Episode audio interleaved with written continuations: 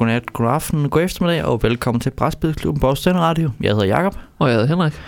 Ja, og det er episode 49, vi er nået til. Jeg tror ikke, jeg plejer at sige episode nummer egentlig. Øh, som du kan se, hvis du har læst teksten, så skal vi snakke om historiske temaer i brætspil. Det kommer til at starte med, at vi snakker lidt om øh, generelt overordnet. Øh, få lavet nogle analyser eller begrebsafklaring, ah, måske ikke meget begrebsafklaring, men sådan nogle overordnede tanker om, hvordan øh, historiske temaer bliver brugt i brætspil, og hvorfor de gør det.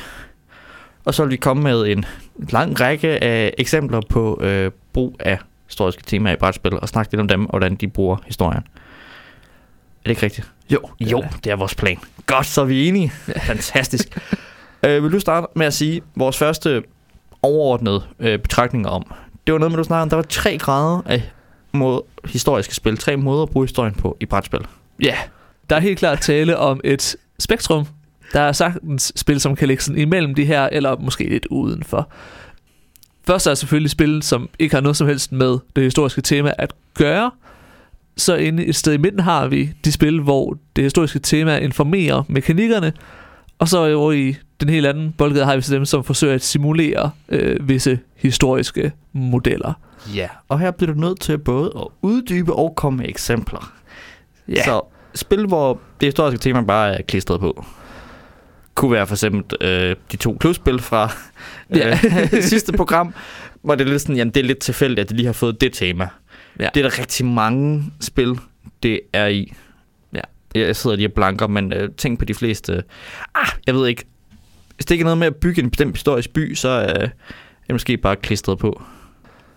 Hvad siger at informere mekanismerne, hvad, hvad betyder det på almindelig øh, flat dansk?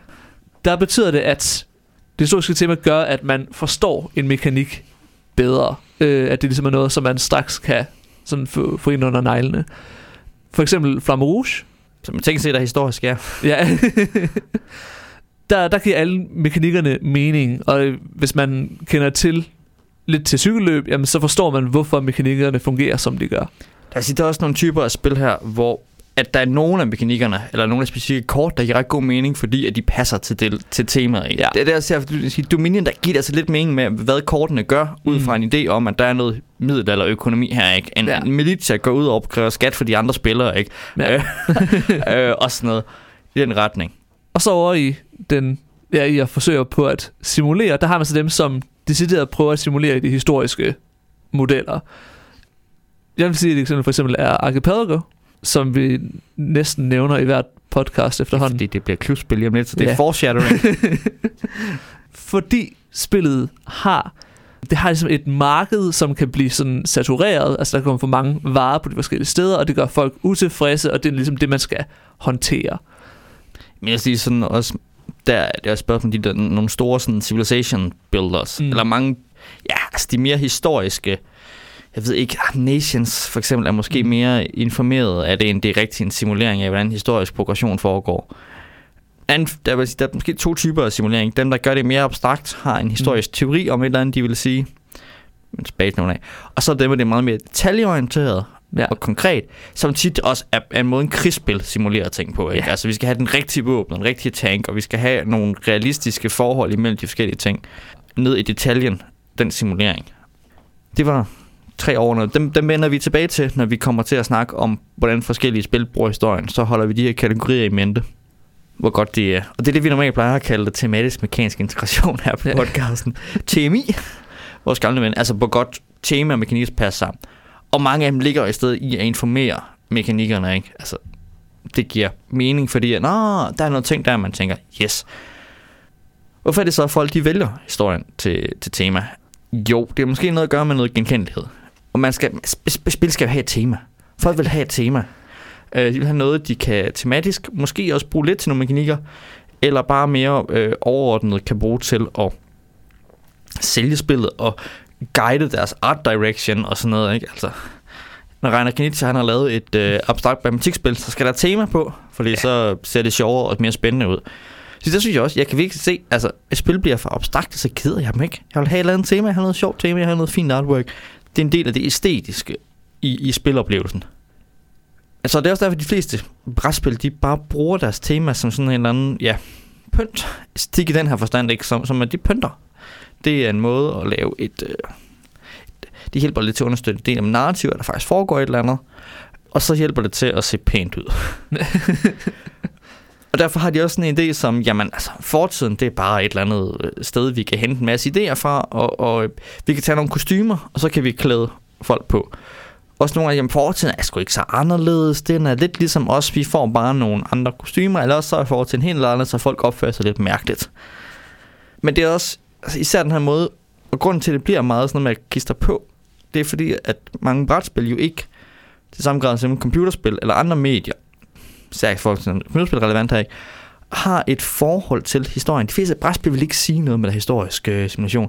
De vil heller ikke fortælle en bestemt historie. De stiller bare lige en delight op med nogle, nogle ting i, du så kan lege lidt med, og så kan du lægge ned i æsken igen. Og så har du ikke fortalt en eller anden historie om øh, krig, eller ufred, eller kærlighed, eller har nogen særlige pointe med det, men du prøver at lave nogle store simulationsspil. Øh, Mechanics, i Universal Brætspil, taler vi jo hand management, vi taler øh, worker placement, vi taler resource management, vi taler deck building. Det er meget mere abstrakte kategorier for, hvordan spillet fungerer, end hvis du taler computerspil, du taler role-playing games, du taler real-time strategy, du taler first-person shooter, du taler øh, alt muligt andet, ikke? Men, men det er meget mere konkret og nede. Computerspil har den her dybde i simulation, fordi der er en computer, der styrer på det hele. Ja, det er nærmest sådan per nødvendighed, at sådan historiske temaer sådan træder igennem fordi man, ja, abstraktionsniveauet, altså uanset hvor, altså selv sådan de der tunge krigsspil abstraherer på et eller andet visse elementer, øh, medmindre man er helt ude i The Campaign for North Africa, hvor man skal sidde og holde styr på vandrationer. Så nærmest alt, der ikke er Campaign for North Africa, vil på en eller anden måde være en abstraktion. Og det, der ligesom så gør der en forskel på, om det ligesom giver mening for den historiske model, er jo ligesom, er det sådan, når man er færdig med at spille spillet, at man tænker, jeg har lige fået en god oplevelse, og det var i den her setting, eller man tænker, okay, jeg har fået en god historisk oplevelse, jeg har fået en historisk der er ganske, det er ganske få spil, der vil sige noget med historien. Ja. Jeg tror, der er, åh, der er heller noget om øh, øh, Freedom Road, Road to Freedom eller sådan noget, hvor man øh, smugler øh, ah, ja. øh, øhm, hjælper slaver med at undslippe. Det hedder Freedom Underground Railroad. Ja. ja. Øh, at det er måske faktisk et eksempel på, at der har man taget et tema, man vil gerne illustrere i et brætspil, og så mm. har man lavet et spil bagefter. Jeg ved ikke, hvordan det kommer til at fungere der, men jeg forestiller mig, at der, kan tema, der vil man sige noget med historien, hvor man har fundet nogle brætspilmekanismer, der passer til det. Men ellers, når man er gået ind for krigsspil, så er det sjældent, man faktisk har en idé om et eller andet historisk, man vil sige, øh, eller gøre, eller vil, eller øh, man mere måske blive lidt inspireret.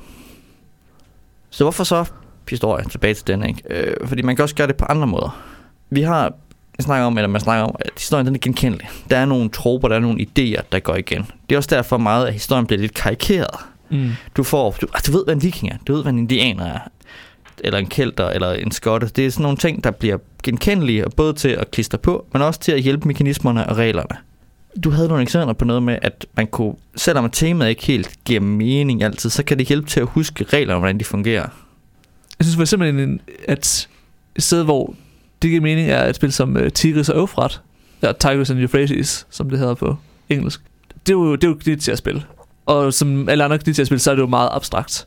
Øhm, men altså, det foregår jo i Mesopotamien, i de her gamle, de allerførste sådan byer, som opstod øh, i området. Men det, som er lidt sjovt, er, at man har, øh, der er konflikter og det er altså, det bliver indkaldt interne eller eksterne konflikter. Hver gang der er en leder af samme type, eller to ledere af samme type, i samme by, så er der en konflikt. Og hvis det er, øh, fordi der er blevet placeret en, ny, en leder, som er den samme, så er det sådan en intern konflikt, så kommer man an på lederen, hvad man så slås med. Hvorimod hvis det er en ekstern konflikt, det er hvis to byer bliver bygget sammen, og derfor har ledere i øh, to to af samme slags ledere, så er det ren militærkraft. Så man har ligesom det her, okay, hvis vi er inden for samme by, jamen så kan det være sådan en variabel konflikt, det er ligesom en, en præstekonflikt eller en landmandskonflikt. Det giver ikke, så, det giver ikke super meget mening sådan på historisk plan, men man kan godt, det gør det lettere ligesom at tænke, okay, nu kan jeg holde styr på de her to forskellige mekanikker. Ja, eller hvad Courtney Dominion gør. Mm, ja. Altså sådan, ikke? Udover det, så der er sådan noget med, jamen de bruger det, grunden til, at det her aldrig bliver så dybt, det er også fordi, at brætspil har svært ved at være super komplekse. Det skal være nogle klare mekanikker, ikke? Og hvis du ikke lige har en god idé til, at du simulerer noget klart, jamen, så bliver det abstrakt, så bliver det tilbage til worker placement, eller ja, deck building, ikke? Uden at det nødvendigvis har noget særligt med temaet at gøre. Og det er mere sådan nogle spørgsmål, ah, om det her kort, eller den her regel, ah, den giver tematisk mening, ikke? Og især for historie, der er det svært at få tematisk mening, fordi der er ligesom noget, du skal forholde dig til. Ja. Noget, det vi først snakkede med, at fantasy er rigtig godt at lave temaer i. Øh, det er så ikke alle, der kan lide fantasy-temaer nødvendigvis. Fordi der kan du altid forklare, jamen okay, grunden til, at vi gør det her ting den her vej her, det er fordi, at sådan fungerer de her mystiske øh, fantasy-samfund, eller det her øh, fan- magien i den her verden, fantasy-magi i den her verden. Plus du har nogle troper, du ved altid, hvad en ork er, og hvad en trold er, cirka, ikke? Altså sådan, du har en idé om, hvad en elver de er. som kan hjælpe dig med at huske alle mulige regler. Og det har du ikke i samme grad i historie. Mm. Selvom du har historie som et stort kar, så er de fleste folks viden om historie også ret begrænset. Det hjælper altså ikke noget at begynde at lave et tema om noget med det byzantinske imperium. Øh, og så tro på, at folk kan huske det, fordi at alle ved jo, hvad en kattefrak er, og hvordan at Constantinople er bygget op, og hvorvidt at hippodrome racen er, er vigtig. Jeg vil faktisk godt have et øh, brætspil, hvor øh, man spiller de blå og de røde. De to, Mhm. øh, øh, de to øh, vedløbshold, der også er gangsterbander, og som øh, er så magtfulde, at de kan forhandle med kejseren. øh, fordi de styrer byen. Mm. Det er et tema, vi mangler, men øh, det vil også give lidt mening, men jeg tror bare ikke nogen, der ved, hvem de er. så, så gangsterbander, der styrer vedløb. Det var en tidsspor. Men ja, men, men ja det er simpelthen det er, det er der ikke nogen, der gør. Altså, fordi det... Øh, selvom det er oplagt. Det er faktisk et Mm. oplagt tema her. Det, det skal vi have lavet. Ja. men, men, men man tager nogle elementer og noget, og derfor det kommer til at handle om vikinger, Ja. eller kelter, eller øh, indianer, eller øh, folk over i Østen, der er bare lidt mystisk. Nogle gange så er det også bare sat i Østen, fordi så er det lidt mystisk. Et spil, som virkelig gør noget med temaet. Hvad er det? Honshu, som vi snakkede om på et tidspunkt, det var nomineret til jeg tror ikke, han kan med, han har ikke spillet. Honshu, som er nomineret til øh, Guldbrikken, som er et spil, hvis navn faktisk bare betyder Japan på japansk, eller sådan et eller andet. Men, eller det betyder hovedøen, som Mm. er, er den store ø i Japan. Men det har ikke noget som helst med Japan at gøre. Det er et tiling-spil, der kunne foregå hvor som helst. Mm. Mm. Lidt det samme med Carcassonne, Ja. egentlig. Men, men Carcassonne, der informerer det jo lidt, der er noget med nogle marker og veje, ikke? og man kan forstå noget for nogle mekanikker, ikke? Men hvad er det lige, de forskellige der? Og øh, vidste du forresten godt, hvad, hvad hedder en mand, du stiller på en øh, vej i Carcassonne? Hvad er han? Er han ikke en røver? Jo, han er en røver. Han er ja. en landevejsrøver. han er ikke ved at bygge en vej. Nej, han er en landevejsrøver. Mm. Han er ved at plyndre vejen. Derfor. Men det giver det jo heller ikke mening, Carcassonne, at hvor kommer de der tiles fra? Hvorfor er det lige Mm. pludselig, du, du laver en verden? Hvis nu var et fancy tema, hvor du er guder, der skabte en verden, så kan gør sådan mening. Men det, det gør den ikke, fordi den har historisk tema. Men det sælger ikke. Det er hyggeligt. Det er en fint artwork, og det er en måde at informere, det er en måde at wrap det hele ind på. Vil du snakke noget om uh, mytologi og pseudohistorie? Ja, mytologi er noget, som ret ofte sådan dukker op i øh, spil. Øhm, vi havde klubspillet øh, Kemet, for eksempel. Det lader vist også til at være sådan ret populært, og det er selvfølgelig også, fordi der har man på den ene side sådan de her sådan fantasy ting, som gør, at man måske kan sådan, hvad hedder, retfærdiggøre nogle ret sådan forskellige mekanikker. Men folk ved, kender jo også de forskellige guder, og man ved, hvad en phoenix kan, og alle sådan nogle ting.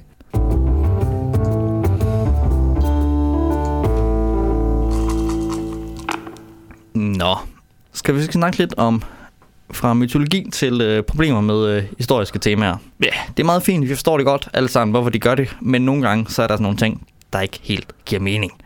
Øh, nogle, øh, jeg ved ikke om det er pet peeves eller noget, men i hvert fald, vi skal nu påpege nogle ting, der ikke helt giver mening. Vi starter et sted, hvor øh, det er også var ideen til alt det her startede. Øh, det er tak til Bruno Fadici, som er brætspildesigner og har blandet øh, lavet Citadels og Masquerade og sådan noget ting. Han har, han har en blog. Øh, han er også historiker. Han skriver en blog. Han har skrevet et blog på et tidspunkt, der hedder øh, Hvor er de indfødt på Katan? Hvor han stiller et spørgsmål om, hvordan brætspil bruger historien. Og han stiller sig, jamen, hvor, hvorfor, hvor er Katan? Settlers of Katan. Hvor, hvor er de indfødte? Hvorfor er der bare øh, fyldt med tomt land herude på en eller anden ø, vi lige pludselig har fundet i en eller anden setting, der ligner noget øh, middelalder Europa? Og er det egentlig bare en fantasi om, at åh, jamen der var tomt land, vi kunne bygge på. Der var ikke mm. nogen. Og så er der nogen, der siger, jamen de indfødte, det er jo røveren. så vi har drevet ud i ørkenen, og nu kommer han tilbage og stjæler fra os. Det, det siger, at nej, det er det ikke. Røveren, han er ikke uh, ude i ørkenen. Han er, bare, han er faktisk bare sådan en uh, gået hjertetype. Han er jo ikke rigtig en røver, han er bare en tyv. Ellers så er de indfødte dem, der kommer sejlende og plønder dig. Hvis så sådan en Katan, det om, jamen, du kan bygge ud og ekspandere ud. Eksempel på det. Og så var jeg, jeg tør for flere eksempler. Men, ja. men ideen om en colony builder øh, ud i tomt land og sådan noget, Den findes i hvert fald også meget i computerspil især, hvor du har colony builderen eller city builderen. Men mere på et overordnet niveau, den her idé om, at du bygger din økonomi op i en verden af muligheder, er en sådan helt generel idé i brætspil. Altså, det er investering, profit, investering, profit hele tiden. Ja. På de, de seneste år, der er det så også blevet ret populært at sætte, det, sætte de her spil steder, som faktisk er tomme. Som Mars for eksempel. Der er Terraforming Mars, der er Mission Red Planet, der er alle mulige hvad hedder det, spil, hvor man på en eller anden måde kommer til Mars og, og groft udnytter det. Og det er jo smart, fordi så skal man ikke, så, så skal man ikke tænke på, jamen der er jo ikke nogen, der bor på Mars. Hvor hver gang, altså, hvor er det indfødt på er jo et ret op, oplagt spørgsmål. Det er jo noget, som man også kender fra, som man faktisk kender fra historien, hvor altså, amerikanere havde ligesom den her idé om Manifest Destiny. Jamen, det var ligesom deres skæbne at gå, drage vest på og ligesom tage alt det her jomfruelige land og øh, hvad skal man sige, gøre det til øh, gode, produktive områder. Og det var, og, fordi der var jo ikke nogen, der ejede det område. Det var jo uudnyttet og uopbygget, og Ja. I 1600-tallet, midt 1600-tallet, for der skriver øh, den kendte øh, engelsk filosof John Locke jo, at i, i starten var hele verden Amerika. Som er fordi Amerika er jo tomt og klar til at blive taget. Det var Amerika overhovedet ikke, øh, og det vidste Locke nok udmærket godt. Eller det gjorde han måske ikke. Mm. Øh, men der havde en idé om, at jamen, og det er jo en idé, der er historisk problematisk. øh, og derfor har man også fundet ud af, ah, Peter, hvad, vi skal bare have et andet lidt tema, ikke? Tyskerne har ikke været så stemme til at kolonisere i den periode, øh, bortset fra halvdelen af Tyskland faktisk er kolonier. Men det går meget længere tilbage, og det har man glemt alt om. Ja. Øh, Berlin er jo faktisk en koloni. Men det har, det har den været så længe, at den blev meget øh, øh, tysk, ligesom at Chicago og alle de andre øh, byer i USA i Midtvesten er også blevet meget amerikansk. Men det er noget andet, men jeg overordner omkring den ideen om, man, det forestiller med, at man investerer. Der er ikke, du kommer ikke ind i et system, et økonomisk system, hvor der er alle mulige folk, der ejer alt muligt. Mm. Du kommer ind i et system, hvor alting er åben for din ekspansion, og er enten fysisk ud på et område, men også øh, jamen ind i, der, der er bare muligheder. Alle muligheder ligger åben. Øh, og I starter alle fire på samme sted, og I skal konkurrere i en færre konkurrence, og der er ikke andre end jer, der kan opkomme, der er ikke nogen større eller mindre virksomheder og sådan noget. Og det giver syv god mening i forhold til, hvordan brætspil skal være, og man skal have en. Men det er sådan en ting, jamen der er ikke noget. Og der er mange af dem også, som man siger, den her idé om, at man investerer, så får man afkast. Alting bare går opad. Det passer sjældent særlig godt til et moderne, eller ikke moderne, jo. Det passer sjældent særlig godt til et historisk tema. For det er meget mere en moderne idé om, at jamen, jeg investerer i noget, så får jeg vækst, så får jeg tilbage. Altså, øh, de fleste economy-brætspil, de er kapitalistiske i et andet forstand. Og de er ikke baseret på prækapitalistiske økonomier, hvor det er, handler om, at landet skal give øh, surplus, som skal så feed en økonomi, og man så kan bygge den op og investere alle sine penge i luksus egentlig. Mm. Hvad gjorde de, Hæver, øh, hvad, hvad, hvad, jamen, hvad, hvad gjorde de rige folk i Firenze, da de øh, tjente masser af penge på at være bankfolk? Og de geninvesterede nogle af deres penge, og så deres kæmpe store overskud. Kunst. Og derfor har vi renaissancen. Ej, ikke helt så simpelt måske, men, Ja men der er nogle ting her med, at jamen, økonomien fungerer ikke den her måde i middelalderen. Det er også som, vi snakker om nogle andre ting, at hvorfor er der ikke nogen øh, øh herremænd? Altså, hvorfor er der ikke nogen, der betaler skat? Hvor, er- hvor, er, øh, hvor er fyrsten? Hvor er kongen? Hvor er krigen? Hvor er øh, alle problemerne? Hvor er krigsherrerne? Hvor er det, du skal betale din tolv og din skat hen? Men det er selvfølgelig fordi, at jamen, det giver ikke mening. Det er, det er altså, Vesterhed væk. øh, eller ja, Ricola, hvor er pesten henne? Altså, pesten har lige været der. Det er derfor, du har så meget land at ekspandere på. Hvorfor kommer den ikke tilbage? Hvorfor er det ikke en, sådan en, en mekanisme, at folk kan dø i Agricola? Den kommer kun tilbage med 15 års mellemrum eller sådan noget, gør den ikke? Så du, kan, ja. du kan lige nå at bygge op, og så skal du vide, Mm. at det, der sker i færdig at spille, det er, at pesten kommer tilbage igen, og to af dine børn, og dine børn dør. Mm. Mm. Eller et af dine børn dør, fordi at... Øh, der kunne det en, der var heldig nok til at være pestimmun. Ja. Ja. Men det, det er også en ting, som måske er ret sjovt. Mange af de her spil har ikke rigtig en totalt fast tidshorisont. Jeg har ikke rigtig nogen idé om, hvor lang tid der egentlig går igennem et spil Agricola. Fordi at der er vel sådan set... Jo, du har der. Der går der fire eller fem år. Du har der en, en vinter til at markere alting. Altså, dine børn vokser op meget hurtigt. øh, og bliver meget hurtigt dygtige arbejdskraft. Mm. Så dine børn i arbejde, de er et år gamle. Men, men ja, så der er nogle ting, der, der ikke hænger sammen, ikke? Altså sådan, Mm. Det er tit, der kommer nogle ting, bare sådan, nej, det, gi- nej, nej, det giver ikke mening, det der, ikke? Altså sådan, ja, ligesom vi snakker med noget, da vi snakker Concordia, ja, meget af det giver dig okay lidt, og sådan, ikke? Men selve temaet giver ingen mening. Mm. Concordia, ikke? Sådan, "Hvor- hvem er du? Sådan, sådan fungerer handel i Romeriet ikke. Og så vi snakkede om sidst øh, podcast, vi snakkede om Splendor og øh, den Spice Road som sådan nogle handelsspil, men der er også nogle gange har problemer med, at geografien er væk i handelen, især i, i, fort, især i historiske temaer. Så handler man bare på et eller andet marked, der er et eller andet sted. Og det er sådan meget moderne, at man sidder med en computer ikke, og køber sine aktier og sine obligationer og sælger sin, øh, sit jern. Og så skal man måske shippe noget, men det shipping er fandme billigt, ikke? og det er der nogle andre, der større for. Det køber du bare lige en shipping til. Men at i fortiden handler meget af handel jo faktisk om at transportere varer fra produktion til efterspørgsel. Og det er der, profitten ligger. Hvor at der selvfølgelig også i dag også ligger profit i i transport, øh, ellers var Mærsk ikke så rig, som han er så også død. Mærsk familien er ikke så rig, som den var. Men der er også profit alle mulige andre steder. Der er også meget mere profit i, i produktion, og det man kan producere en vare og sælge den med en overskud i dag. Det er måske en ting, som også er lidt sjovt. Der er ikke så mange sådan øh, spil, der handler om den industrielle revolution. Fordi der, der vil de her ting jo give ret god mening, sådan det her med at forarbejde ting og ligesom investere, og det giver, hvad skal man sige, øh, så, så meget afkast. Jeg kan ikke komme i tanke om... Jeg tror Brass gør. Ja, den, øh, ja jeg har aldrig spillet han, Brass. Nej, nej, det har jeg heller ikke. uh, men det handler i hvert fald vist om at bygge, øh, både at bygge jernbaner og bygge fabrikker i mm. den tidlige industrielle revolution. Men der giver det faktisk mening, at brættet starter tomt. Ja. Fordi du, du, du, har, altså, det starter, du har jo England, og der sker nogle ting i England på brættet, ikke? Men der er ikke nogen jernbaner, fordi du er jernbanekompagnieren. Og der giver det faktisk mening, at der også er konkurrerende jernbanebyggere. Fordi mm. noget andet, der det ikke giver mening, det er der, hvorfor er der fire bygmester i den her middelalderby, der konkurrerer om at bygge katedral? Sådan fungerer bygmester ikke. Der er én bygmester. Og jeg har heller ikke fire entreprenører på det samme projekt, vel, øh, der konkurrerer om at gøre det bedst. Det giver ingen mening. Åh, oh, kæft, man. Det, det, jo, de, de, de, de kommer ud, så skal de give nogle bud, men de mm. bygger ikke halvdelen og supplerer ind med, og nej. Men, men, men i Brass giver det faktisk lidt mening med, at du har de forskellige konkurrerende jernbanekompanier, fordi det er før, at man har fået reguleret det, og har styr på, hvem der skal bygge jernbaner hvor. Der kan alle bare bygge jernbaner, ikke? Ja. Øh, fordi så de kan egne land og få nogle tilladelser. Og det er de øh, mest øh, konkurrerende bygmestre. Nå ja, hvor er pengene? Øh, at der også er mange, der spiller om økonomi, men ikke man bytter varer rundt for andre varer. Concordia har, har for eksempel penge, men det bliver tit også meget mere kompliceret at spille, når man har penge, ikke? Fordi så skal alting vækste om til penge, man skal have nogle pengetoken. Har Agricola ikke også? Nej, Agricola har ikke penge. Øh, Archipelago har vel penge, har de ja. Men Agricola giver mening, der ikke har penge, fordi Agricola er en bytteøkonomi, ikke? Øh, hvilket det så ikke er, fordi at hvis du faktisk er i postplay, play, øh, Posen så er død øh, 1300-tallet, så er du en relativt monetiseret økonomi, især når du er oppe i Nordeuropa. Mm. Men øh, står en sjovt tema. Det bliver tit simpelt brugt, og det, det er godt, det sælger, ikke altså? Ja. Også fordi folk tænker, det her, det ved jeg sådan perifært noget om. Så tænker man, det kunne da være sjovt. Hvem har ikke lyst til at købe gader og bygge boligblokke og oprette hoteller? I Matador? Ja, ja for eksempel. Ja, eller i... Øh, der er det, når man casino spillet i Chicago eller sådan noget, ikke?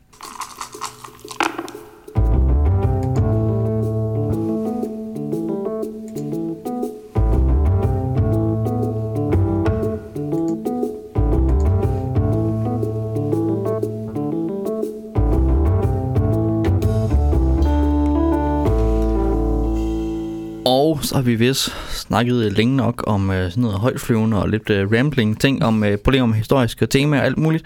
Vi skal have eksempler på helt konkret. Og Henrik, hvor vil du gerne starte? Jeg synes, vi skal starte med Archipelago. Simpelthen fordi den er, det er jo simpelthen spillet, som vi skal have en episode om. Øh, lige om lidt. Lige om lidt. Øh. Så lige sådan start hurtigt og sådan sige, hvad den gør med sit tema. Fordi Archipelago er jo så det her sådan subversion af Katarn-konceptet, hvor man har godt nok de her kolonister, og man skal ud på at udnytte nogle øer, men der er ligesom også de lokale, og de lokale, når de ligesom kommer, men de vil jo gerne have arbejde, Øh, hvis der ligesom er for mange af dem, som bare øh, hænger rundt, så bliver de sure. Hvis man sådan har alt for meget øh, jern på det lokale marked, så, øh, hvad hedder det, så, så bliver de sure, for så kan de selvfølgelig ikke sælge deres varer. Det har en masse af de her sådan, ja, historiske, hvad skal man sige, små temaer, som ligesom gennemsyrer det. Øh, et eller andet sted er det også sådan en, en subversion af Civilization, som Civilization mm. øh, computerspil og Civilization Det er faktisk et eksempel på et, et bræt med et tomt øh, map, ikke? Altså, ja. Og som også findes i brætspilsform. Civilization, board game. Sid My Civilization. Øh, men der er jo også sådan, jamen, der er jo faktisk folk, der bor her på de øer. Øh, jeg vil kalde det Archipelago. Et, et 3X-spil. Mm, at du yes. explorer, du expander, og du exploiter, og du exploiter virkelig, mm. altså i den, udnytter kun natur ressourcerne, du udnytter også befolkningen her. Altså, det er egentlig et ret dystert tema. Ja. Yeah. Øh, og nej, de er ikke slaver. Nej. Fordi at, øh, det ved jeg, fordi at der er et progress kort, der er de upgrade kort, der hedder, som gør, at man indfører slaveri. Ja. Det er åbenbart progress. vi vender tilbage til øh, Archipelago og Archipelagos øh, tema øh, lige om lidt, i en par uger eller to. Jeg er ikke lige på vores ja. tidsskema. Men det er i hvert fald det, det er et spil, hvor, hvor de i høj grad sige, informerer. Det er måske ikke... Ja. Er det, jeg ved ikke, om det er en form for at simulere, hvordan det er at være... Fordi der er også noget med, hvem du er. Der er du forskellige folk. Fordi at de fleste kolonier vil jo foregå også på et charter, ikke? hvor der er en, der øh, ligesom er en samlet enhed, men her er du fire forskellige mm. koloni. Men du er vist nok i temaet øh, alle sammen i samme øh, kompani. Du er bare forskellige direktører. Ja. Derfor er der også sådan noget semi-kooperativt i det. Så det giver lidt mening, men ikke helt. Ja. Men der er også mange de her historiske scener, fordi, jamen, hvorfor er der fire folk? Og så der er en anden ting, hvorfor har man forskellige, hvorfor ved nogen, hvad målene er? Altså, hvorfor, alle har jo deres eget mål, som også gælder for de andre hvorfor er det lige præcis, at det her sådan totalt arbitrære system eksisterer? Det er nok det, der gør, at øh, Archipelago ikke bliver en direkte simuleringsting. Ja. Det er, der er et abstrakt pointsystem til sidst. Øh, hvor øh, hvis win condition var flest penge, så havde det meget mere været en form for abstraktion. Men der er nogle, nogle goals, der gør, at det bliver meget abstrakt på nogle måder. Og derfor informerer det kun. Ja. Skal vi hoppe videre, så vi ikke bruger alt ja. tid på at snakke om det, som vi skal snakke om meget lang tid øh, yes. på et andet tidspunkt? Så er der så de forskellige krigsspil, øh, som vi lige skal ind over. Og der har jeg lige peget ved nævne, fordi de sådan igen er i forskellige grader. Helt over i den ene ende er der så, og det er så nogle spil, som jeg har spillet, der er øh, dem, som ligesom simulerer øh, sådan helt ned i, hvor mange soldater er på et strength point. For eksempel Carthage, øh, som er spil, jeg har spillet ret meget på det seneste. Jeg er stadig i gang med et spil. på din fjerde session eller sådan noget? Øh, yep. Ja. Vi, øh, ja, vi har måske en to tredjedel vej igennem. Men det er nemlig lidt sjovt, fordi det er selvfølgelig, det er nemlig helt over i, jamen altså, man rykker sin enkelte herre rundt og slås og erobrer og belejrer og alle sådan ting. Men det, som jeg egentlig synes er ret spændende ved det, det er, at det er en simulationsspil, som abstraherer for eksempel Karthagos senat og Roms sådan, valg af konsuler. Senat. Ja.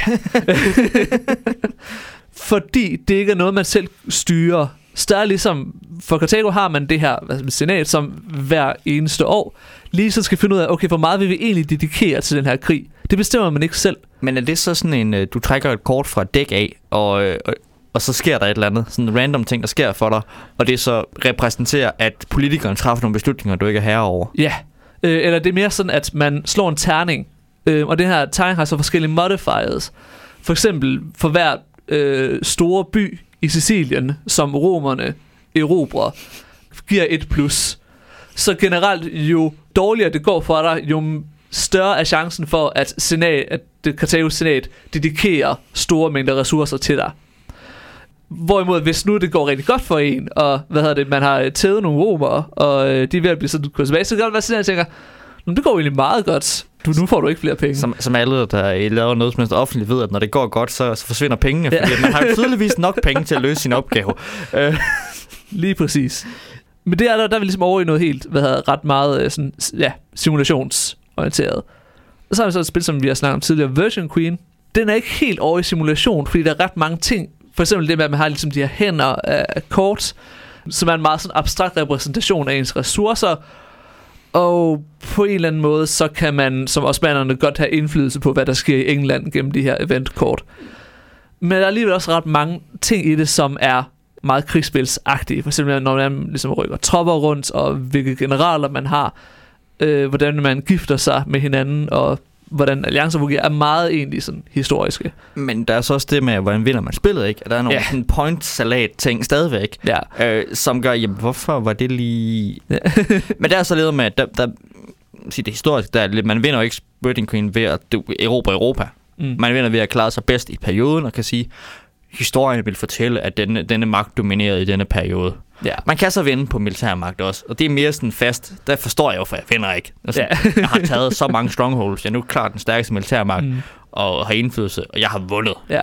Sjovt nok, så øh, ham, der har designet Carthage, han blev rigtig, rigtig sur på øh, Virgin Queens øh, forgænger, øh, Here I Stand, fordi han simpelthen ikke kunne forstå, hvorfor osmanerne havde et kort, som gjorde, at de skrev et stort værk, og så fik de point. Hvorfor? Det er jo ikke sådan, man vinder en krig. Det handler ikke kun om krig, de her ting. Lige præcis. Og så har jeg også et, et spil, der hedder øh, Pax Pamir, som egentlig også er meget... Det er sådan et, et Eurogame i historieformat. Men det er nemlig også ret mærkværdigt, fordi ting giver ret god mening sådan inden for fiktionen. Fordi man har godt nok sådan en... Det, som det egentlig handler om, det er, at man har det her kort i et marked, som man ligesom køber over i sit tableau. Men det er så også klart, klart i reglerne, at når man ligesom køber noget fra markedet, så bruger man egentlig sådan både penge, men også sin personlige indflydelse og favors til ligesom at få personer eller ressourcer over under sin egen magt. Og så bruger man så ligesom de her ressourcer til at hvis man siger, forstærke sin egen position. Og så har vi igen sådan det der med, hvorfor vinder man i Pax Pamir? Jamen det gør man jo ved, at der er sådan de her toppled kort, som er sådan, når de kommer, så ser man ligesom, okay, er der nogen, der har, er der et af de her tre imperier, det er så afghanerne, britterne og russerne, som ligesom har kontrol over området. Og så alt efter hvilket regime der er, det betyder så, hvilken slags unit man ser på. Så hvis der er øh, politisk fragmentation, som man kalder det, så er det den, der har flest tribes, der vinder. Øh, hvorimod hvis der er sådan et economic boom, så er den, der har mest veje, hvilket repræsenterer sådan, at man kontrollerer vejene i, i høj grad, man har styr på infrastrukturen, der vinder. Der begynder vi også at bevæge os over på det lidt mere sådan abstrakte. Men derfor også, fordi der, Plan. der er jo point, ikke? Der er ikke Ja. én gang, man vinder. Det er ikke et spørgsmål om, hvem der så ender som Afghanistans leder. Mm. Øh, eller Pamir-områdets leder, eller hvad det er, ikke? Altså sådan, det er, jeg tror mange grund til, at, at den falder meget på nogle af de her øh, point og scorings- og winningsmekanismer, ikke? Øh, Udover at øh, det er jo noget, det vi glemte, da vi snakkede, øh, hvad der er problemer, ikke? Alliancer og backstab, men det vender tilbage. Men at, jamen, det her med pointene, ikke? At, at det bliver noget, der kommer ind i spillene, fordi man skal finde vinder. Og Ja. medmindre det er et spørgsmål om, hvem der overtager et land, enten ved at, at vinde magten og tronen, eller øh, ved at øh, blive valgt til præsident eller sådan noget andet, ikke? eller det er en krig, så har historien jo ikke vindere. Altså, og de fire bygmester, der konkurrerer, de fire, de fire handelsmænd har alle sammen vundet. Mm. Fordi de er alle sammen blevet rige, og har en stor arv og får øh, givet donation til kirken, så deres sjæl er frelst. Ikke? Og alle bønderne i Agricola har alle sammen vundet, for kæft mand, de er blevet rige og prosperous, og, øh, og har fået mange børn, og de børnene lever, og de kan give en stor øh, landejendom videre til dem. Men vi skal lige finde ud af, hvem der egentlig vandt. øh, ikke? Altså, der er nogle, Ja. ja. nogle begrænsninger der, at, at når man bruger historie, at jamen, hvis du ikke har sat et klart mål, om du ikke har mange spil, hvorfor er det så for nogen præcis, de vinder? For nogle point? Ja, det ved vi ikke helt. Også fordi, at vinderen jo tit er, er komplekst og, og, Mm. mm. øh, og kåre, ikke? Det er også noget, sådan noget som, som Small World, fantasy-tema, hvor man får point og penge ind.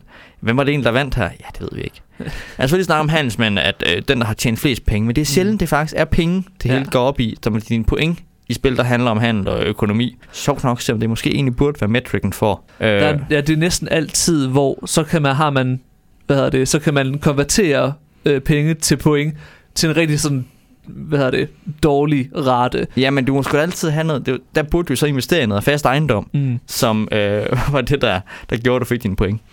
Det er lidt om Bitcoin. Nu kommer jeg lige til at snakke tilbage til noget generelt igen. Ja. Tilbage til krigsspil, ikke? Eller, det var også noget andet, vi snakkede om. Grand History Games. Øh, ligesom Virgin Queen for eksempel et sted, som er meget mere historisk end til mange andre. Civilization nævnte vi før. Øh, Nations er også et tableau building spil, hvis nok, som går igennem, ikke? Øh, der er noget, der hedder the Ages, mm. Jeg faktisk ikke rigtig ved, hvad jeg, men jeg ved, det er et spil, det er meget populært. Ja. Hvor man bygger en civilisation op gennem historien. Ja. Det er et eller andet sted virkelig historien som et kar af tropper, man bare hiver op. Men hvor man hiver øh, teknologi og personer og begivenheder op af en hat. Og ja, øh, I kan ikke se det, men jeg står og hiver ting op af en hat. Øh, og man står og hiver dem op og bruger dem. Og har sat nogle stats på de her forskellige ting, Mm. der giver en form for mening, så, de, så kortene giver kort og abilities giver mening til en vis grad. Men man bare har taget en stor blanding af alting, og så ser man, hvordan historien så udfolder sig. Der vil jeg faktisk gerne lige måske snakke lidt om uh, Historia, som er et spil, jeg har spillet tre gange, tror jeg. Fordi det er nemlig også Grand History, hvor man starter med øh, helt tilbage i ja, samlerkultur, og så bevæger man sig ind til en eller anden, øh, ja, faktisk science fiction verden til allersidst. Men det er nemlig også ret sjovt, fordi det er også sådan, altså et, et rod af, at masser civilisationer kan opstå hvor som helst. Altså hvis man spiller Ægypter, så kan man sagtens begynde i Australien. Og man kan også bygge videre under nærmest uanset hvor man er, der så har forskellige effekter. Men man kan sagtens ja, bygge Big Ben over i Kina et sted. Og sjovt nok med de her vidunder, det er sådan også, hvis nu lige så er det helt logisk ud, så man kan godt bygge de her vidunder, og så er det ligesom del af ens egen nation. Men man kan også teknisk set sådan helt flytte, hvor man er placeret på kloden. Hvis nu at man er flyttet helt sted hen, og man er udryddet fra det originale sted, men så følger ens Wonders på en eller anden måde med. Det giver heller ikke så meget mening. Men der er nemlig nogle steder, hvor det er ret sjovt, fordi man har den her teknologi matrix, hvor man så starter nede i venstre hjørne, og så hver gang man ligesom forbedrer sin øh, hvad skal man sige, civilisationsteknologi, sin fredelige teknologi, så bevæger man sig til højre, og hver gang man forbedrer sin militær, så bevæger man sig opad. Og alt efter hvor man så befinder sig på den her matrix, det bestemmer så, hvilken form for regering man har. Hvilket nogle gange bare er straight up, du får point. Andre gange så er det sådan, for eksempel, hvis man har et, hvad hedder det, øh, barbar samfund, jamen så får man, hvad hedder det, godt nok ikke så mange point, men man har nærmest kontinuerlige ressourcer. Det gør, at man er god til at plyndre folk og slå folk ihjel og alle sådan nogle gode ting. Og det er nok allermest sådan spændende, det er, at generelt så bevæger man, så man har de her meget sådan store områder, som man ligesom kan placere sine cubes på. Men man bevæger sig meget sådan geografisk øh, frem. Indtil øh, man når øh, civilisationsniveau 8. Det er der, hvor man opfinder sådan skibe, som kan sejle rundt omkring i verden. Så snart man har opfundet det, så kan man bevæge sig hvor som helst når som helst. Så der har man ligesom en eller anden form for hvad skal sige, begyndende globalisering. Hvor øh, pludselig så har man ligesom teknologien til, at ja, man kan sejle fra Europa til Amerika. Og så ændrer spillet sig ligesom på den måde. Og det er ret let at sådan sætte sig ind i, hvorfor ændrer spillet sig. Men problemet bare her i forhold til historisk, det er vel, at alle civilisationer på hele kloden får den her øh, long range både teknologi ting, så du ikke har europæisk dominans længere. Øhm, Eller altså, hvad? Øh, altså det, man får det ikke på samme tid, Nej. øh, nødvendigvis. Det er ligesom den første, der op ja. På de her otte, der får det. Øh, og så når de andre når op, så får de det selvfølgelig også. Ja, ja. Så det er sådan altså en eller anden, som ligesom kan udnytte det mest, fordi man ligesom kommer først. Ja. Men øh, klassisk problem, du har de, øh, de fire evige civilisationer, der kæmper om... Ja. Ja. ja. Det, det er noget af det, som faktisk tager Smallwood er øh, nævnt før, det er godt til at sige, hvordan fungerer civilisationer egentlig. Mm. Jamen, de kommer, og så går de. Ja. øh, nogle få af dem, de, øh, de bliver ved. Øh, Mm. Kina for eksempel. Øh, men det er cirka det ikke, altså. Øh, og Kina har også været crumbled og overtaget udefra flere omgange og sådan noget. At det der med, jamen, det kan godt være, at Kina består, men nu har vi altså en ny ruling dynasty, der kommer ud fra stepperne af. Men se, det er jo så der, hvor du, du forstår jo ikke den kinesiske mentalitet. Fordi at øh, hvis man erobrer Kina, så bliver man jo selv erobret. Ja, så bliver man Kulturelt, kineser. ja. ja, ja men det, det er jo det, man vil, men det er jo det, man vil være. fordi det er Ja. fedt at være kineser, fordi de er rige og lever i luksus. Ja. Øh, og skal ikke leve et hårdt liv ude på stepperne. Så man vil selvfølgelig ind og være kineser. Ah, øh, Manchurerne var faktisk meget manchurer, og øh, kineserne var en underklasse, fordi de Mhm. var ikke de seje steppe øh, Ja. herskerfolk. Vi snakker lidt med no- nogle krigsspil og øh, sådan nogle ting. Der er mange også, når jeg vil lidt tilbage til, at vi snakker noget med nogle øh, krigsspil og øh, Grand Strategy-spil og sådan noget. Men der er også mange, simpelthen sådan spil som øh, Risk, det er virkelig ikke særlig historisk tema, eller et pseudo-historisk tema i øh, Game of Thrones, som faktisk er meget historisk, bortset fra at det ikke foregår i, i Oberfree. Der er ikke nogen drager eller magi i Game of Thrones-spil. Ja. Du kan lige så godt have brugt de samme mekanismer i England, altså et spil Mm. i England. Bortset fra, at der er det her med, at alliancerne skifter Ja. hele tiden, og man kan backstab, og man kan hoppe rundt. Men det er måske et problem om, at der ikke er nogen del sejr. Så alle bliver nødt til at stikke hinanden ned, og være- nødt til at opdage, hvornår er mulighederne her. Har vi et godt eksempel på et spil, hvor alliancen altid skifter rundt ud over risk? Og, øh, Altså, der er jo diplomacy. ja, Det er jo det klassiske. Ja, øh, hvor øh, diplomacy handler jo overhovedet ikke om diplomati. Ja. Altså, man, øh, kan, men man kan ikke vinde spillet uden at f- forræde nogen på et eller andet tidspunkt. Nej, og det er jo ikke sådan, diplomati fungerer. Diplomati Nej. er noget med at, at sidde og bygge tillid over lang tid og gode relationer. Det er noget med at gifte sig ind i hinandens kongeslægter og fyrsteslægter, eller udveksle ambassader og oprette handelsforbindelser. Men al den her idé om, at tid og tillid, og også hvad tillid og ære og omdømme betyder, og prestige betyder for en konge, og hvorfor man ikke bare gør ting, det, det er tit undervurderet i, øh, i brætspil. Ja. Og det er det måske fordi, at de kan man ikke rigtig simulere, så længe man ikke har shared victories. Det andet spil, jeg mangler, ud over det der om øh, de, øh, de røde og de blå i øh, Konstantinopel, det er et godt spil om øh, middelalder øh, f- øh, fighter og øh, Mm. adelslægter, simpelthen i Frankrig eller sådan noget, Ja. hvor at, jamen, man, kan, man kan share victory, fordi man kan gifte sig. Og der er vist noget, der hedder FIFA eller andet øh, årstal, men som vist ikke er super godt, så Ja. ja. godt et af dem. Ellers jeg har spillet et spil, der hedder øh, Empires of the Middle Ages, som overhovedet ikke har sådan diplomati på det plan. Jeg spillede det forleden, og det er meget som, at man har godt nok claims, og man har diplomatiske ties til områder, men hvordan man så egentlig bruger dem, er som sagt meget omskifteligt.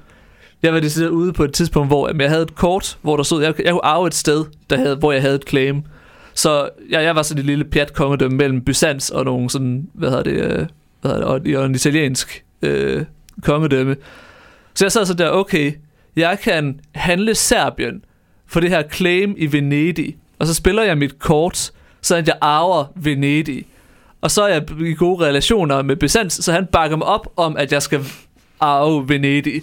Og så arvede jeg Venedig, og det var sådan lidt, det er jo ikke rigtigt sådan middelalder diplomati fungerer. Et eller andet sted, du, du Ja. får en eller anden magtfuld til at bakke dit claim op, og så er du af hans, Mm, øh, ja. i hans tjeneste. Er lidt her, ikke? Ja. Men kun lidt. Og Byzantin nok egentlig bare gerne Venedig for sig selv, for det er jo egentlig et eller andet byzantinsk by, der er blevet selvstændig. Mm.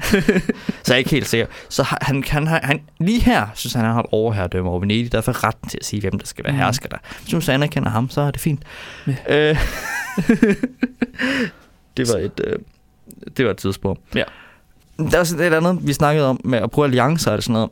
Øh, Struggle of Empires. Ja, Øh, egentlig et ganske øh, udmærket, øh, ret simpelt øh, krigs Sådan area, area- area control spil, ja. øh, som ikke rigtig har et historisk tema, men det lader som om. Øh, man er dog øh, europæer, og man er kolonier og slaver og sådan noget.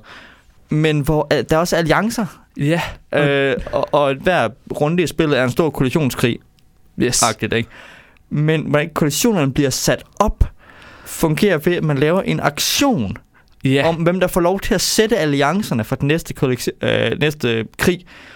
Og de her krige er jo egentlig om det eller andet sted, jamen, så får vi øh, lavet den øh, østriske arvefølgekrig, den spanske Mm. arvefølgekrig, vi får lavet syvårskrigen, vi får lavet niårskrigen, øh, og sådan noget, ikke? Men det har ikke noget at gøre med nogen som helst underliggende historisk sammenhæng, hvordan de her krige foregår, på trods af, at man er de her fem historiske magter eller sådan noget. Nej, nej, der har bare været en aktion, hvor man bruger nogle ressourcer, man også kan bruge til andre ting i spillet, på at få lov til at sætte alliancerne. Ja. Og så er det med, hvilken alliance, der klarer sig bedst i hver periode, Ja. er det vist nok, ja. Men det er en god mekanisme, men den er Ja. fandme mystisk. Men altså, hvis, der kan igen, jeg godt finde noget fancy tema, hvor det gav mening, at man tog hen til øh, øh, den store forsamling og øh, lavede alliancer, og fandt ud af, hvem der skulle slås i den rituelle krig i år, eller sådan Mm, noget, ja. ikke? Og at hvem der så lige havde indflydelse på whatever, ærkedryden, fordi Mm. ærkedryden bestemte, hvem der, hvil, hvilke stammer, der skulle øh, slås i år til ære for øh, skovånderne. Øh? så, så havde det givet mening et eller andet sted, ikke? Øh, det måske ville have fjollet til mig, men det havde givet mening. Det er det fantasy kan, fordi fantasy ikke skal forholde sig til, hvad der i virkeligheden skete.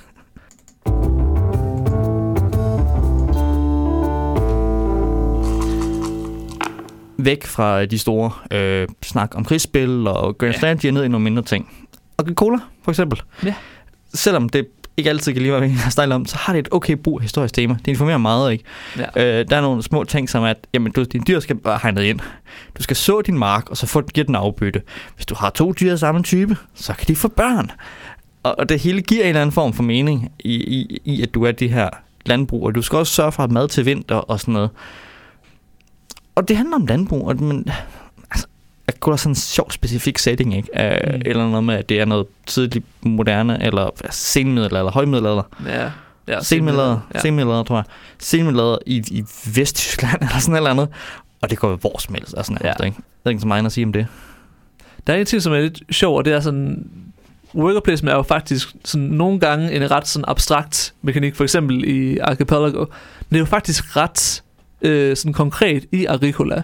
Øh, fordi man, jamen det er simpelthen øh, hvad er det, ens familiemedlem, som går ud og samler siv øh, det år. Ja, ja. Det er det et eller andet sted også i Stone Age, ikke? Det er Ja. hvor, hvor mange af din også familie, eller klan, eller hvad man lige er i Mm. Stone Age, der går ud og gør ting, ikke? Altså, der, worker placement kan være meget konkret. Så nogle gange er det bare overhovedet ikke konkret. Nej. Nogle gange så, men så længe det er nede på det, det lille niveau, ikke? Altså, det er også, Ja. altså Stone Age, der er, du en, der er du en lille landsby i stenalderen, ikke? Øh, og Agricola, der er nogle enkelt farm. Når det bliver lidt større, så er det måske det, ah, okay, hvorfor er det lige præcis, at så giver det så sjældent mening, hvorfor at øh, ting er blokeret med workerne. Men det snakker vi om en anden gang. Andre spil, skal jeg nævne, øh, med historisk tema. Jeg vil faktisk nævne et spil, som øh, jeg har spillet, der hedder Serica Plains of Dust. Hvorfor er det, du altid har spillet så mange spil, jeg aldrig har hørt om? okay, hvad går det ud på? Det vil nemlig nævne fordi Og hvor ligger Serica? Det, øh, det, det, der, det, det der, den der titel der, det lyder som Ja. et fantasy-spil. øhm, Serica er... øhm, enten så var det det, romerne kaldte Kina, eller også så var det det, Kina kaldte romerne. Okay. Ja, jeg kan ikke lige huske det. Men det er nemlig, fordi man er to spillere, og den ene spiller så Romeriet, og den anden spiller så, øh, hvad hedder det, Han, Imperiet i Kina.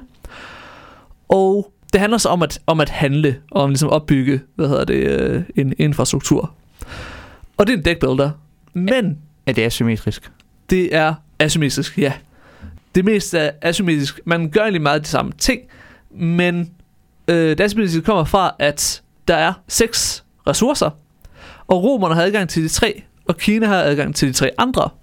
Og så, øh, en af de ting, som man gør meget af, er, at man ligesom laver de her karavaner, hvor man ligesom fylder de her forskellige handelsvarer op med, øh, og så sender man dem ligesom på tværs af kontinentet, og så prøver man ligesom at få dem over til det andet sted. Og undervejs kan det så blive angrebet af banditter, som øh, hvad hedder det, ligesom er i handelsrækken, hvor man køber kort fra. Så sådan kan ligesom stjæle eller ødelægge ens øh, karavaner. Og når man så kommer, så får man så en kæmpe bund victory points, alt efter hvor meget man ligesom har shippet over. Men så kan modparten så købe de varer rigtig billigt, når det bliver deres tur. Det giver ikke så meget mening, at det ligesom bliver billigere af, at man sætter den på tværs af, men det, det, det, Det er fordi, du har fået profitten. Det er jo nogle andre, ja. der har betalt. Ja. Ja. Og det asymmetrisk kommer så af, at man så kan bygge forskellige ting med de forskellige ressourcer. Så kineserne har en tendens til at hvad hedder det, have en masse af de her officials, som ligesom øh, forbedrer deres, hvad skal man sige, deres stat, der ligesom øh, hvad skal man sige, gør, at de har en masse sådan virkelig mærkelige effekter, som de kan bruge. Hvor med romerne har, ofte har sådan kaptajner og generaler, som ligesom kan bruge til at beskytte deres øh, karavaner. Men det er lidt sjovt, fordi det er sådan et, et handelsspil, hvor man faktisk sådan sender øh, de her karavaner på tværs. Men, men sender romerne karavaner til Kina, og Kina sender karavaner til romerne, ja. som er totalt uhistorisk. Og du ved også godt, at romerne faktisk det mest bare var i betalingsbalance underskud med Kina. De sendte store mængder af, af guld og sølv østpå, og det har Mm. Europa altid gjort. Ja. Øh, at amerika- Øh. øh. amerikanerne har betalingsbalance underskud til kineserne, det er ikke noget nyt. Mm. Det har Vesten altid haft. Vi har Øhm, altid sendt ædelmetal altså, til at- Kina, for det er det eneste, de gad at have. Ja. Til gengæld for deres porcelæn og silke og Mm. krydderier. Det er Øh, nemlig, hvad hedder det, altså øh, de tre handelsvarer, som Kina har, er nemlig porcelæn, silke og krydderier. Hvad har romerne? De har øh, vin, glas og guld. Jamen, der er men guld især, ja. Ja. ja. Det giver okay mening. Og guld er helt klart den, der er og de mest forarbejdede varer af vin og glas kunne også lidt sendes, ja. Ja. ja. Men, men guld er klart den vigtigste der. Så det, det, det giver mening Ja. så. Ja, okay. Men man handler ikke sådan med hinanden, kan man sige. Det er ikke sådan, at du, du får det her, så får jeg det her. Øhm, Nej, nej, det er jo ikke sådan, handel foregår med Nej. to altså, imperier, der aldrig... Der har vist været øh, en diplomat fra begge steder øh, over at kigge et eller andet andet Ja. sted øh, en enkelt gang, og øh, de var godt klar, at hinanden eksisterede. Ja. Men der lå jo ligesom et stort øh, Indien og øh, Ja. hav, de ikke rigtig kunne sejle på, og øh, et øh, stort, hvad sådan noget, steppeområde, ja, øh, som de ikke rigtig har styr på, fordi der var nomader ude. ja. Det, det, det, ah, det er det spil, vi også mangler. Et, øh, et om at være steppenomader. Det vil faktisk give mening at være fire forskellige steppenomader øh, høvdinger, der ja. skulle øh, konkurrere med hinanden og conquer mindre og tage lidt fra hinanden, og så ind og raide øh, alle de store civilisationer, som Ja. var... Øh, Åh, det skal vi lave. ja. Eller det skulle nogen lave. Endnu en del til et godt historisk tema, øh, som udforsker en, øh, en nogle gange lidt underudforsket del af historisk i hvert fald når man sidder herovre i Vesteuropa. Altså steppenomaderne, udover Genghis Khan og alle de andre, men altså Attila, at de, øh, der render rundt inde på stepperne, og så kan gå ud og raide og tage ting med hjem. Det gør vi. Eller det gør vi ikke. Det er nogen, der gør. Ikke? Please. Ja. der er mange gode historiske temaer, der er uudnyttet, fordi at øh, øh, folk jo som sagt ikke bruger historien til at finde Mm. inspiration til, til gode spil, tit, Ja. men, men mere bare finder et eller andet tema og klister på, som så bliver lidt orientalistisk, eller øh, historien som et fremmed sted, og noget Ja, og-. Ja, de her krigsspil handler ofte om krig.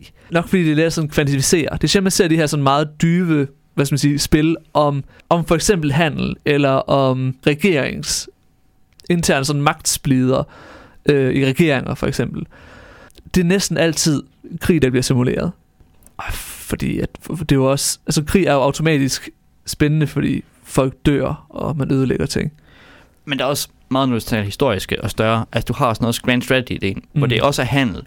Men gennem hele historien betyder krig også noget altid. Der er ja. altid... Øh, altså, verden var meget mere voldelig. Mm. Altså, øh, på, på nogle måder. Ikke? Altså, især på nogle måder. Altså, meget mere åbenlyst voldelig i hvert fald. At man ligesom også kunne, kunne tage sine handels, tage sine stridigheder, også sine handelsstridigheder, og så sælge dem med magt. Ikke? Altså, mm. Du havde ikke en ren kapitalistisk økonomi i fortiden. Du havde mange ekstra økonomiske metoder til at simpelthen noget som Hansefor, Hanseforbundet, øh, jamen de kan det godt være, at de har handelsnetværk, men de kan altså også føre krig for at forsvare deres øh, rettigheder, for at bekæmpe sørøver, for at få handelsressourcer, for, for at kæmpe mod Danmark, fordi at vi er i øh, konflikter. Ikke? Altså en handelskrig kan blive, være helt bogstaveligt. Man tager handelskrig, ja. det er sådan noget, ja, men vi er, vi, vi, altså valutakurs. I middelalderen og i tidlig moderne, der har du handelskrige, som er det sted krige udkæmpet på grund af handelsrettigheder. Eller for at åbne markedet op. Ikke? Det har du også på 18 Ja, der med, at kineserne har ikke noget, vi har ikke noget, de vil have. Derfor bliver vi nødt til at sælge dem opium, og det vil de ikke have. uh, men i hvert fald ikke have det. For det kan folk afhængige, og så køber de mm. Men derfor fører britterne krig for at sælge opium i Kina. Så de faktisk ikke besidder at betale alting med guld. Man kan få nogle varer fra Kina af for noget andet end alt det, der er guld og sølv. Nogle sidste små, lige for at fortsætte en anden ting. Der bliver Great Western Trail, et spil, jeg ikke har spillet. Mm. Som Jonas ejer, det skal han fremme en gang. Og det har virker til at spille ret informeret om med, med mekanikken, for det er noget med nogle cowboys, der går igennem noget ting og sådan noget. Der er andre, der er også gode til at informere. Uh, Seven Wonders, draft-mekanikken giver ikke rigtig mening nødvendigvis og sådan noget, men der, der er nogle sjove regelting med, at jamen, du angriber din nabo, du handler med dine naboer, det er den antikke verden, der er blankt til alle steder, og jamen, lumber mælk er lomper og alt sådan noget. Der er mange af den slags spil.